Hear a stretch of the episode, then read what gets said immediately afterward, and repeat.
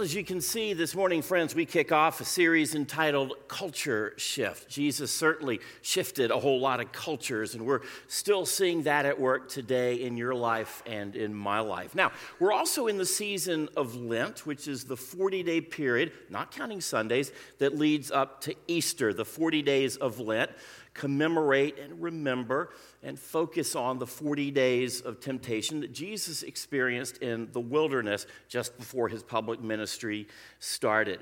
Lent is a time of prayer, it's a time of reflection. And in the early church, people who had made that decision to follow Jesus, they would spend the season of Lent as a way to understand, to learn more about uh, what it meant to be a part of uh, the, the, Christian community, what it meant to be a follower of Jesus. They, they, would go through these studies and they would go through this prayer, and then uh, on Easter Sunday, they would be baptized, and that would symbolize them now fully embracing the grace of Jesus. Now, during Lent, many Christians may give up something, maybe uh, give up chocolate or, or Starbucks, or, or in many denominations, they actually give up eating meat for Lent. That's important to know because I'm going to share something else with you that maybe some folks didn't know. The, the, Lent season, okay, it kicks off with Ash Wednesday. We, we had that about a week and a half ago, and Lent culminates with Easter Sunday. Now, many people don't realize that the celebration of Mardi Gras is tied to the season of Lent. The words Mardi Gras in French are what? Fat Tuesday. Fat Tuesday is the day before Ash Wednesday. Ash Wednesday, the first day of Lent. Why? Because on Ash Wednesday, it kicks off the season of Lent, and many Christians, especially through the ages, gave up on eating like huge meals. Maybe they gave up eating meat for Lent. And so on Mardi Gras, Fat Tuesday, people would just kind of gorge themselves and have this big meal, knowing that they couldn't have it for another 40 days or so. So Mardi Gras refers to Fat Tuesday, the day before Lent. Mardi Gras also is a kind of a season. It starts on January 6th. That's a day in the Christian church that we refer to as Epiphany. Epiphany is it's a word that means an amazing discovery. And we talk about the Epiphany in the Christian church because that's the day, January 6th, in which we remember the Magi or the, uh, the, the wise men as they went to visit Jesus and his family. So you've got Mardi Gras on, on one part of Lent, you've got uh, the season of Mardi Gras really starting on uh, Epiphany and, and January 6th, and so everything kind of moves forward. So it's kind of interesting that we talk about a culture shift, and, and many of the things in our culture that we hold dear during this time of year, whether it's secular or whether it's uh, spiritual, that they're kind of linked together in many ways. And a lot of people, again, don't realize that, that Mardi Gras or Fat Tuesday, that those are related to the season of Lent. Okay, with that said, we talk about the culture shift that Jesus leads doing this culture shift means that maybe we look at things a little bit differently. Jesus certainly had a way of doing that in his teaching and his preaching and with his examples. He shattered so many comfort zones, and the truth is, he still does that here and now. Uh, what may look white is really black. What looks like down is, is really up. What looks one way is really another way. But first, let me take you back 13 years. Catherine and I were about to celebrate our one year wedding anniversary. Now, several months earlier, we had taken a trip down to Orlando. I went to seminary in Orlando, served a church down there. So I took Catherine down to meet a lot of my old friends and see my old stomping grounds. And we went to a farmer's market outside of Orlando on a, a beautiful Saturday morning. And they had all these vendors selling all of this really good stuff. And we bought some kettle corn. This was like the best kettle corn of all time. I mean, it was just heavenly. It was just really good stuff. And so we bought like eight bags of it, brought it home with us, and that lasted like six hours or so. But it was these big bags, kind of like the same material that you'd find like as a, as a, a, like a grocery bag or even a garbage bag, something like that. And so for our first year anniversary, knowing that she loved that kettle corn so much, I ordered some online. It came delivered to our house about four days before our anniversary. Now, I had to hide it somewhere because I wanted to surprise her on our actual anniversary. And so I had to find a place to put this kettle corn where my wife would never, ever see it. I picked the perfect location, somewhere she would never look, somewhere that no one would ever find it in the oven. Okay, so I had the kettle corn in the oven for a long time okay? On the day of our actual anniversary, she's a, a, school counselor. She, she came home and I said, I've got really some, some special things in store for us on this anniversary. And we started watching a movie. And at the, at the towards the end of the movie, I was going to get up. This was my grand plan. I was going to go get the kettle corn out of the oven, give it to her. Life would be great. Okay, it didn't quite turn out that way. Here's what happened. We're watching the movie, and all of a sudden I smell something that's burning. I guess you guys can kind of figure out where I'm going. Turns out Catherine, she wanted to bake my favorite cookies for our anniversary. And so she preheated the oven to 350. After like five or six minutes, you could start to smell the smoke that was just billowing out of the oven. True story, I went and I pulled open the oven. There were flames in the oven. I've never seen that before. It, it was creepy and it was freaky and, and, and it was disappointing because now she didn't get her kettle corn. It was all burned together and just kind of a, kind of a, a strange thing. And as a result, we didn't get to, uh, to enjoy it, at least in that way. Sometimes things that are true are things that we don't expect. Sometimes we expect something and what we find is totally different. That's what happens in a culture shift. Okay, in my, my, my marriage, on my wedding anniversary, I wanted to do something that looked like this, but instead things turned out like this. Jesus often initiates things that we think are going to go this way, but in turn, God takes us that way. So, with that said, I want to look at a passage of scripture in just a couple of moments, okay? And we're, we're talking about culture shift. What we're going to do is we're going to take a look each week at a certain example or an illustration or a teaching or a preaching that, that Jesus gives us during the final week of his life before the crucifixion, okay? He enters uh, triumphantly, I should add, into Jerusalem, okay, the royal city, the big city of that day and age, and he spent a week before he eventually was crucified, and then, of course, he was resurrected. So Jesus was in Jerusalem. He was there with his disciples for the Passover meal, the Passover feast all devout Jews from all over the world would converge on Jerusalem to take part in this Passover feast. Now, word traveled quickly that Jesus was going to be here. People were in awe of his teachings and of his miracles. And other people thought that, you know, maybe this Jesus guy, maybe he could be the Messiah. We've been praying for, for God's Messiah for, for hundreds of years, the, uh, the, the, the, one, the Son of God, that's going to be sent into this world to, to fight off the oppression. In their eyes, it was the oppression of the Roman Empire. That's what they were anticipating, that's what they were longing for. It didn't quite turn out that way until later on you saw kind of a shift in their thinking as well. But many of the religious leaders of that day and age, they also had heard of Jesus and they wanted to go see what he had to say, to, to see how he, he taught and how he would preach, because truthfully, they were a little bit frustrated with him. They thought that he was making a mockery out of a lot of their religious institutions and traditions. Uh, they also didn't like the fact that he had really gained a, a really big following. And so these uh, religious leaders eventually would do things that led to the arrest and the crucifixion of Jesus. So, with that said, Okay, that's the, the tumultuous time in which this story takes place. We're going to go to the 12th chapter of Mark. Mark does a really detailed account. About 40% of the book of Mark focuses on the last week of Jesus' earthly life before, like I said, the crucifixion. Okay, Mark 12, verse 28, 29, 30, and 31. Here we go. One of the teachers of the law came and he heard them debating. Noticing that Jesus had given them a good answer, he asked him, Of all the commandments, which is the most important? The most important one, answered Jesus, is this Hear, O Israel, the Lord our God, the Lord is one. Love the Lord your God with all your heart, with all your soul, with all your mind, with all your strength. The second most important commandment is this love your neighbor as yourself. There is no commandment greater than these.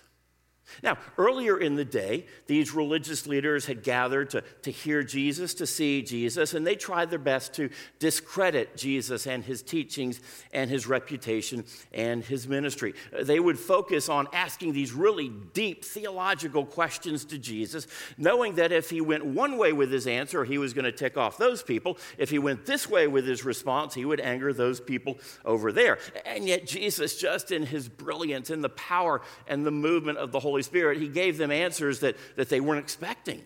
Uh, answers that, that really cut off any opportunity they had to blame him or to accuse him or to condemn him. Time and time again, Jesus' response would just blow everything out of the water. Now, in the scriptures, we often hear about the Pharisees or the Sadducees. They were pretty well regarded in that day, religious and even political leaders. They were the ones who were fairly wealthy. They were the, the movers and shakers in that day and time. At times, they could be arrogant, they could be self righteous, they could be condemning. And so, therefore, in the New Testament, when generally we hear or read about Pharisees or Sadducees, it's cast in a negative light. Okay, they're just not seen as these wonderful uh, agents of God that maybe they thought that they were. But with that said, in our story this morning, we do hear from a Pharisee who, who, honestly is not the way that they're often cast. This guy is asking a really good question. Why? Because he really does see that Jesus speaks as one with godly authority. This, this Pharisee, this religious leader, truly did want to know how Jesus would answer that question. He could see the godly wisdom in Jesus that he had been looking for. So, ask the question of all the commandments, which is the most important? Now, let me, let me give you a little bit of a backstory too, and then we're going we're going to move along, okay?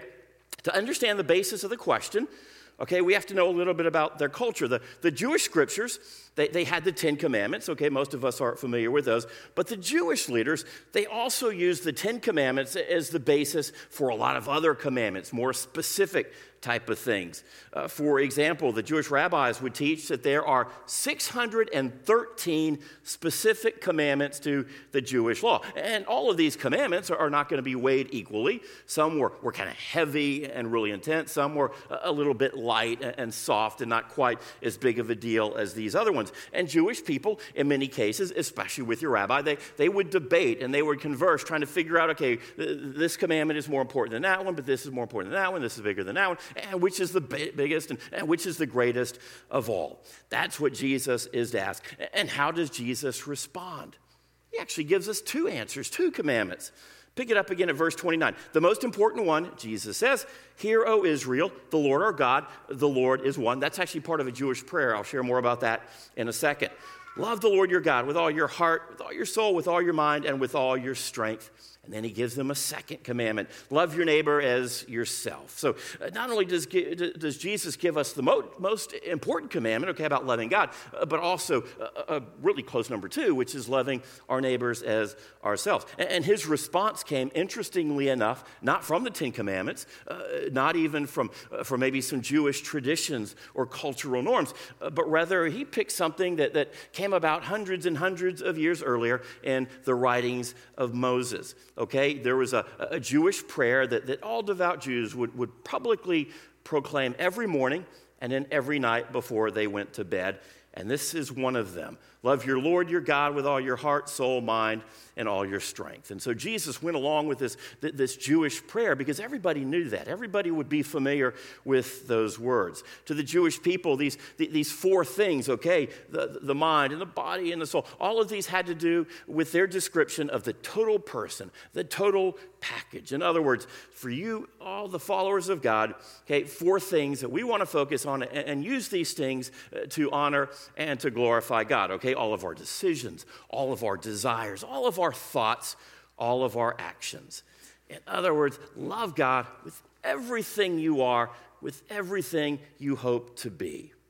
Now, the second commandment, it actually comes out from, again, some Jewish scripture, this one in the book of Leviticus, Leviticus, and it simply says, short and sweet, love your neighbor as yourself. Okay, people in that day and age, when they heard Jesus say this, they're familiar with that. They would know, okay, that's, yeah, that, that's that thing that, that my grandma would teach me all, all you know, as growing up as, as a young Jewish boy in the outskirts of Jerusalem or Galilee or Nazareth or wherever it may have been. And so the two commandments really summarize the Ten Commandments, you could say. Okay, love God. Okay, that, that really covers maybe the first four of the Ten Commandments, and then uh, love your neighbor as yourself. That's like the second, you know, numbers five through 10 of the commandments. And so Jesus was giving us a great answer that covered all these different things that maybe folks hadn't quite thought of before. Okay, instead of having to remember 613 different commandments, different regulations, different Jewish law, different commandments, Jesus boils it down into these two verses love God, love people.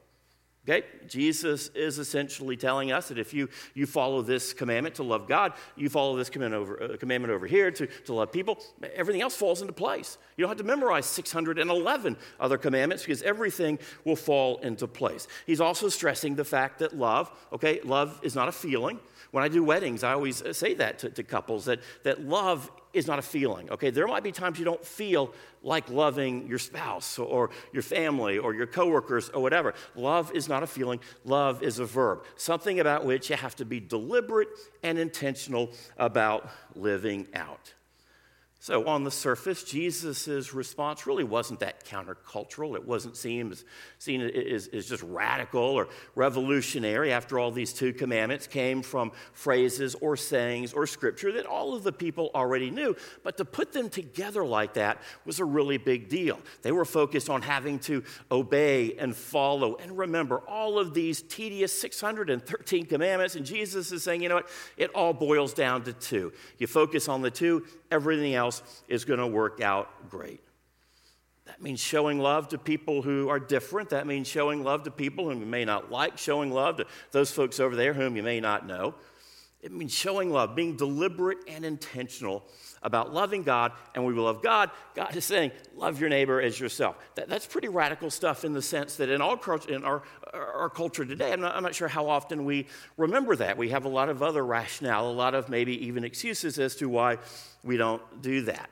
Uh, we're in an uh, election cycle, and it's a very divisive era for, for some people. They may not necessarily be voting for the candidate they like the most. They might, in many cases, be voting for someone they dislike the least. Uh, that, that's in our culture a lot of uh, division, a lot of disunity.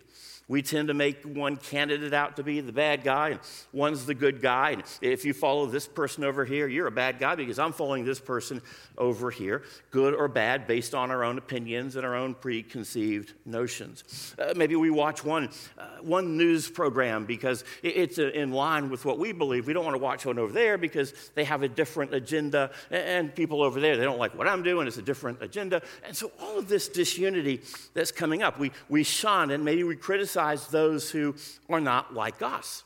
So, when we talk about loving our neighbor as yourself, this is pretty radical stuff in the day and age in which we find ourselves right now. Even in the church, there are certainly some hot button issues uh, about which there's a lot of disagreement. In many cases, because of the actions, there's a lot of hurt, maybe even a lot of distrust. But instead of seeing others as, as, as beloved creations of God, uh, we often look at them and say, you know what, you're, you're not like me. I, I don't quite understand what you think or what you hope or what you do. And so therefore, we're, we're just kind of kind of different. And that's something that, that I think breaks the heart of God. How are we truly loving God with all that we are, all that we have, all that we hope to be, and yet we neglect to love those around us? That, that, that's pretty, Pretty interesting stuff. Okay? Jesus said also later in his uh, ministry, when, or actually it's before this, but it was in reference to this story. Somebody asked Jesus, okay, uh, love our neighbors as ourselves. Yeah, I get that. Who are our neighbors? And Jesus went into a, a really elegant, uh, just a, a very deep rooted parable, the parable of the Good Samaritan. The whole purpose of the parable of the Good Samaritan is to focus on the question who is our neighbor? And so Jesus says, Your neighbor is that person over there. Uh, your neighbor is that guy over there. Your neighbor is anyone whom you encounter. Your neighbor is anyone around you. That was powerful stuff because in many cases, people looked at their neighbor as well, they had to be a fellow Jew or, or they had to be a fellow Jewish person in their own community. And so for Jesus to say, uh, Your community and your neighbor is that guy over there or that person over there, that was just scandalous in many eyes. That just didn't happen that way. And so Jesus, by his loving your enemy type of mantra, is being culturally shifting. He's being revolutionary, and that's pretty powerful stuff. Who exactly is our neighbor? Anyone whom we encounter. Okay, Joe, you know what? Surely I can love my neighbor as myself. Uh, I like that person over there, so, so, it's not that hard for me uh, to love him. But, but don't ask me to love that person over there because I don't really like their lifestyle. I don't know a whole lot about them, and, and I just want to stay over here. Uh, or sure, Joe, yeah, I can love that person as I love myself because he and I, or she and I, we, we think the same way. Uh, but I'm not going to love those people over there. Don't ask me to go over there because I don't agree with, with, with, their viewpoints on some things. Or I can love that person over there as I love myself. Yeah, that, that's pretty good. But, but, but those people over there, their, their politics don't jive with mine. And so let me just kind of stay away. Uh, they're the bad guys. Loving people who seem lovable is not really that big of a deal, is, is it? Anybody can do that.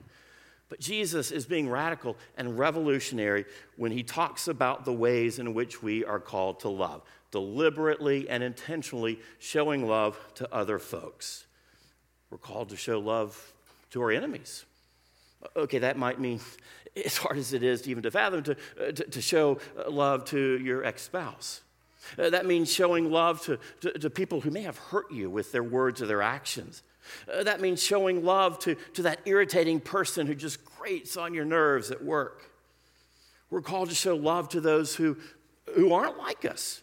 That means showing love to, to, maybe the people whose political ideologies are different than your own. It means showing love to people who have uh, different social agendas that, than maybe we understand. That means showing love to people whom we may not really like that much.